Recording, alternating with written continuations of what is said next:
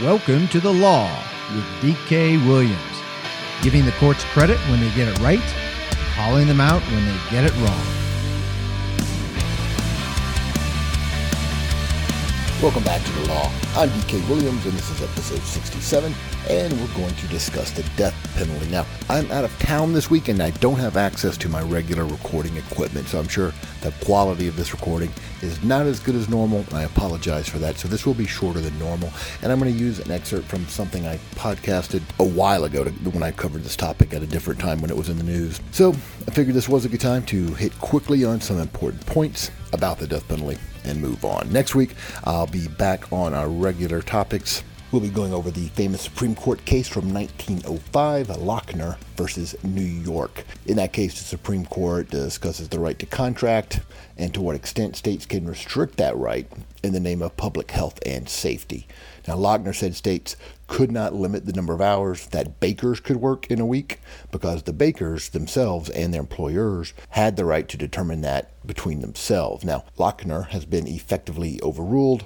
No longer good law, and we'll discuss the different legal theories about how the Supreme Court went from Lochner to where it is today and why. So that's next week. This week, however, I'm going to replay a piece I did back well before this podcast started, back around late of 2015. I did a short video blog on YouTube. I did a series of these things. They're still up on the Blue Carp channel, so check them out. This particular one I did was about the death penalty. It was topical at the time because the Aurora theater shooter had just been convicted of mass murder and did not get the death penalty. Now, it is back in the news currently because the Colorado General Assembly is considering a bill to end the death penalty in Colorado. As always, The Law with D.K. Williams is brought to you in collaboration with Speakeasy Ideas, and you can subscribe to The Law and other Speakeasy Ideas podcasts through your favorite podcast provider and at speakeasyideas.com. Follow this podcast on social media, Twitter at The Law DKW, and on Facebook.com/The Law with DK Williams. I'd love to hear from you. I'm available for speaking engagements, consulting and teaching. Contact Bethany at speakeasyideas.com for details on that. So back in August 12th of 2015, I did this video blog. We're going to give you the audio of it. Now, it is more about the practical concerns surrounding the death penalty because it is constitutional, so those arguments don't compel me much. Now, the death penalty existed when the Constitution was adopted. Again, those arguments about it being unconstitutional, I do not find compelling. But just because something is constitutional does not mean it is a good idea. You guys know that's a recurring theme on these podcasts. For example, a 98% income tax rate is constitutional. Eminent domain, where the government can just take your property without your consent. They got to pay you for it, but they still take it from you without your consent. Also constitutional. Neither is a good idea. Just because they're constitutional doesn't mean it's a good idea. And I think that applies to the death penalty as well. So, and by way of quick background, so you guys know where I'm coming from, I represented a few people on death row back in North Carolina in the late 90s and assisted on some appeals and even got to argue one of them before the North Carolina Supreme Court and won. Now, we discussed the constitutionality, the legality of the death penalty in a previous episode of The Law. That was episode 16, when we went over the Supreme Court decision in Furman versus Georgia, which temporarily ended the death penalty in the U.S. for a few years in the 70s. So check that one out for a discussion of the legality and the constitutionality of the death penalty in the United States. And one of the catchphrases I was using for these video blogs back in 2015, which you'll hear, is very applicable to this particular podcast that we're doing today, and that is zero pretense with at least as much production value. Never applied as much as it does right now. So if you remember, the Aurora theater shooter did not get the death penalty, and neither did the other person I mentioned in this 2015 podcast. At the time of the recording, this other guy's sentencing was going on in Denver, and he had been convicted of 5 murders in one event by stabbing. It was just horrible. And the jury in that case did not impose the death penalty either. So I make a reference to that one, but at the time of the original podcast, his sentence had not yet been decided.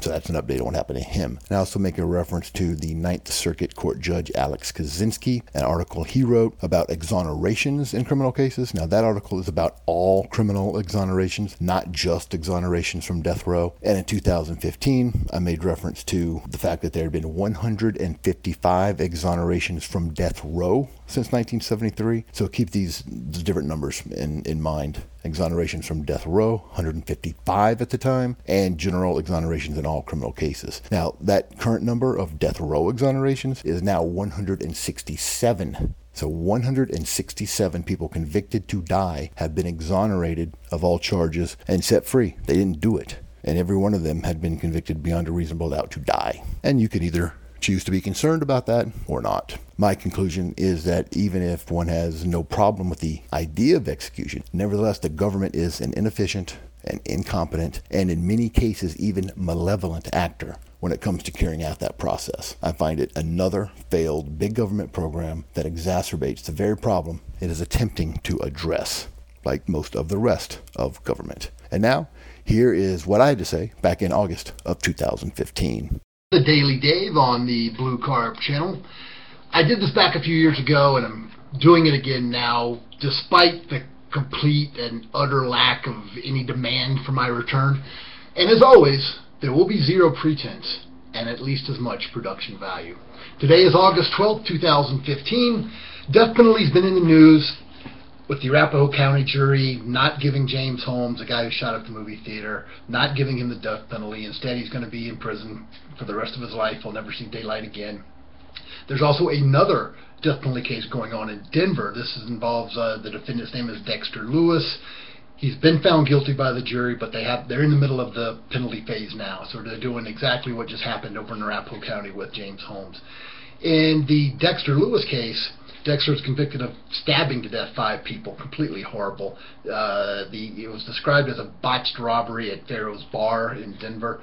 And 3 others were with Lewis. I find this part interesting. 2 of them pled guilty to murder because if you're involved in a criminal act, a felony act, and someone dies, in this case 5 people get murdered, you're also guilty of murder. Well, what happened to the 4th guy? I find this very interesting. The 4th guy was an informant for ATF.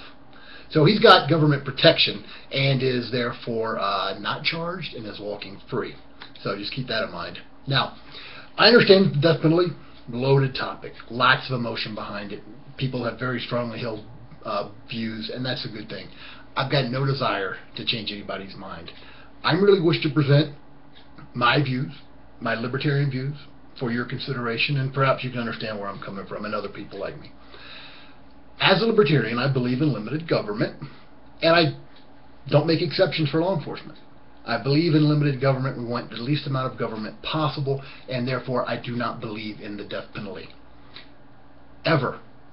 With no exceptions, under any circumstances. Now, I've got no problem with self-defense, make that very clear, but that's a different topic. And I got no problem with the idea that there are people who deserve to die. I just don't trust the government to decide who that should be. And I submit, neither should you. Now, if you believe in limited government, a lot of people don't. A lot of people love the government. But a lot of people believe in it, and they pretend to believe in it. But if you do believe in it, if you call yourself a libertarian at all, it is simply inconsistent to want to give the government the power to decide whom to kill. There is no power greater than you can give the government. None. So if you don't believe the government can run healthcare effectively, I don't, and they can't. If you don't believe the government can even pick up your garbage efficiently, they don't, and they can't, then it makes no sense to think that the state can decide whom to kill effectively. There's lots of numbers on that, but let's just talk about philosophy for right now. The government is inefficient and corrupt. There's no exception for law enforcement. But Dave, I hear you say, the jury decides if someone should get the death penalty, not the government. That's true. The jury does decide. After the government filters the information the jury gets to hear through about 8 levels. First of all, the police investigate a crime scene, state agents. Detectives develop a theory of the case, also state agents. And confirmation bias is a real thing, by the way. Not just law enforcement, everywhere. Then an elected district attorney has the complete and utter authority, sole discretion, to decide if the death penalty will even be sought or not. And that's one of the big things why you see such a great discrepancy from county to county throughout the entire country. Some DAs big on the death penalty, some aren't. And that's just part of the unfairness of the system. But I'm not even talking about unfairness. I'm talking about bad policy and a belief in limited government. Now, there's another state agent involved after the first state agents have dealt with it and decided on sole whim or not whether or not the death penalty is going to be sought. And remember, the DA is a politician. He's elected to do that job. And almost always, politicians are looking to become a governor or something else. They're term limited out, they want to do something else. So keep that in mind as well. A politician, by definition, usually wants to do something else higher up the food chain. So that takes a part in the decision to whether or not the death penalty will be sought. And for my Ayn Rand friends out there, I submit that you would not want a Wesley Mooch to have that much power. But he does. So after the state investigates the scene of the case, they develop a theory of the case, they decide if the death penalty will be sought or not. Then at trial, another state agent, the judge, decides what evidence the jury can even hear. The jury does not hear all of the evidence. The state, the DA, and the judge will keep out evidence. The jury does not get to hear all of it. Now, they should, and I fully believe in a fully informed jury, but that's for another day. The judge, the state agent, also decides what arguments can be made by the defense. That gets into, among other things, jury nullification, which will also be another day. So the jury is comprised, one more thing. The jury is comprised of people who have already said they believe in the death penalty. If you've said you've got a philosophical or religious or moral or whatever problem with the death penalty, you are automatically taken off the jury. You cannot be on it. So yes, after all these levels, and after the state has packed the jury with people, only with people that believe in the death penalty, yes, then the jury gets to decide whether or not there'll be death penalty or not. So keep that in mind. A different consideration, other than the authority to decide whom to kill, is the economics of the death penalty. It costs more to execute someone than it does to keep them in jail for a lifetime. Again, I hear you. But Dave, that's only because of all the appeals and the safeguards at trial. If we just took the SOB out in the courtyard, put a bullet in his head, that wouldn't cost much at all, now would it? No, it wouldn't. All I can say to that is since 1973, when the U.S. Supreme Court reinstituted the death penalty, or shortly thereafter, since then, 155 people on death row have been found not guilty, exonerated. Would it have been better to put a bullet in their heads? No, and this goes back to the belief in limited government. If you believe in limited government, you cannot make an exception for law enforcement and still be consistent. That 155 people on death row that have been exonerated and released are just the ones we know about. They were not guilty. Does anyone think there weren't more? A lot more? If you don't believe that, you've got a lot more faith in the state than I do, and I question your belief in limited government. But Dave, again, I hear you say, with DNA now, there won't be nearly as many innocent people given death penalty. Well, you may want to believe that, but it's not true. Alex Kaczynski, who's a federal appellate court judge appointed by Ronald Reagan, conservative bona fides are not in question, wrote just in July of this year in the Georgetown Law Journal, I'm going to quote him and make some asides. This is Alex Kaczynski. The National Registry of Exonerations, who knew there was such a thing, has recorded 1,576 exonerations in the United States since 1989. So it's a different benchmark than the death penalty exonerations. Of these exonerated individuals, 112 of them were sentenced to death. Again, this is a different timeline. 112 sentenced to death, exonerated since 89. 265 of the people in the entire exonerations of over 1,500 spent more than 20 years behind bars. The average time spent in prison was 9 years, 40% in prison for more than 10, 80% convicted by juries, 7% by judges, and 12% pled guilty, even though they didn't do it. 25% were exonerated, at least in part, by DNA evidence. 25%, only 25% was DNA involved in their exonerations. And this is since 1989. This is not from 100 years ago. Now, listen to the other factors that were involved in these exonerations. 25% DNA, and there could be more than one factor involved, so the numbers are going to add up to more than 100%. Mistaken witness identification, 34%. That's still a problem. Perjury or false accusation, 55% of the exonerations involve perjury. false confession, 13%.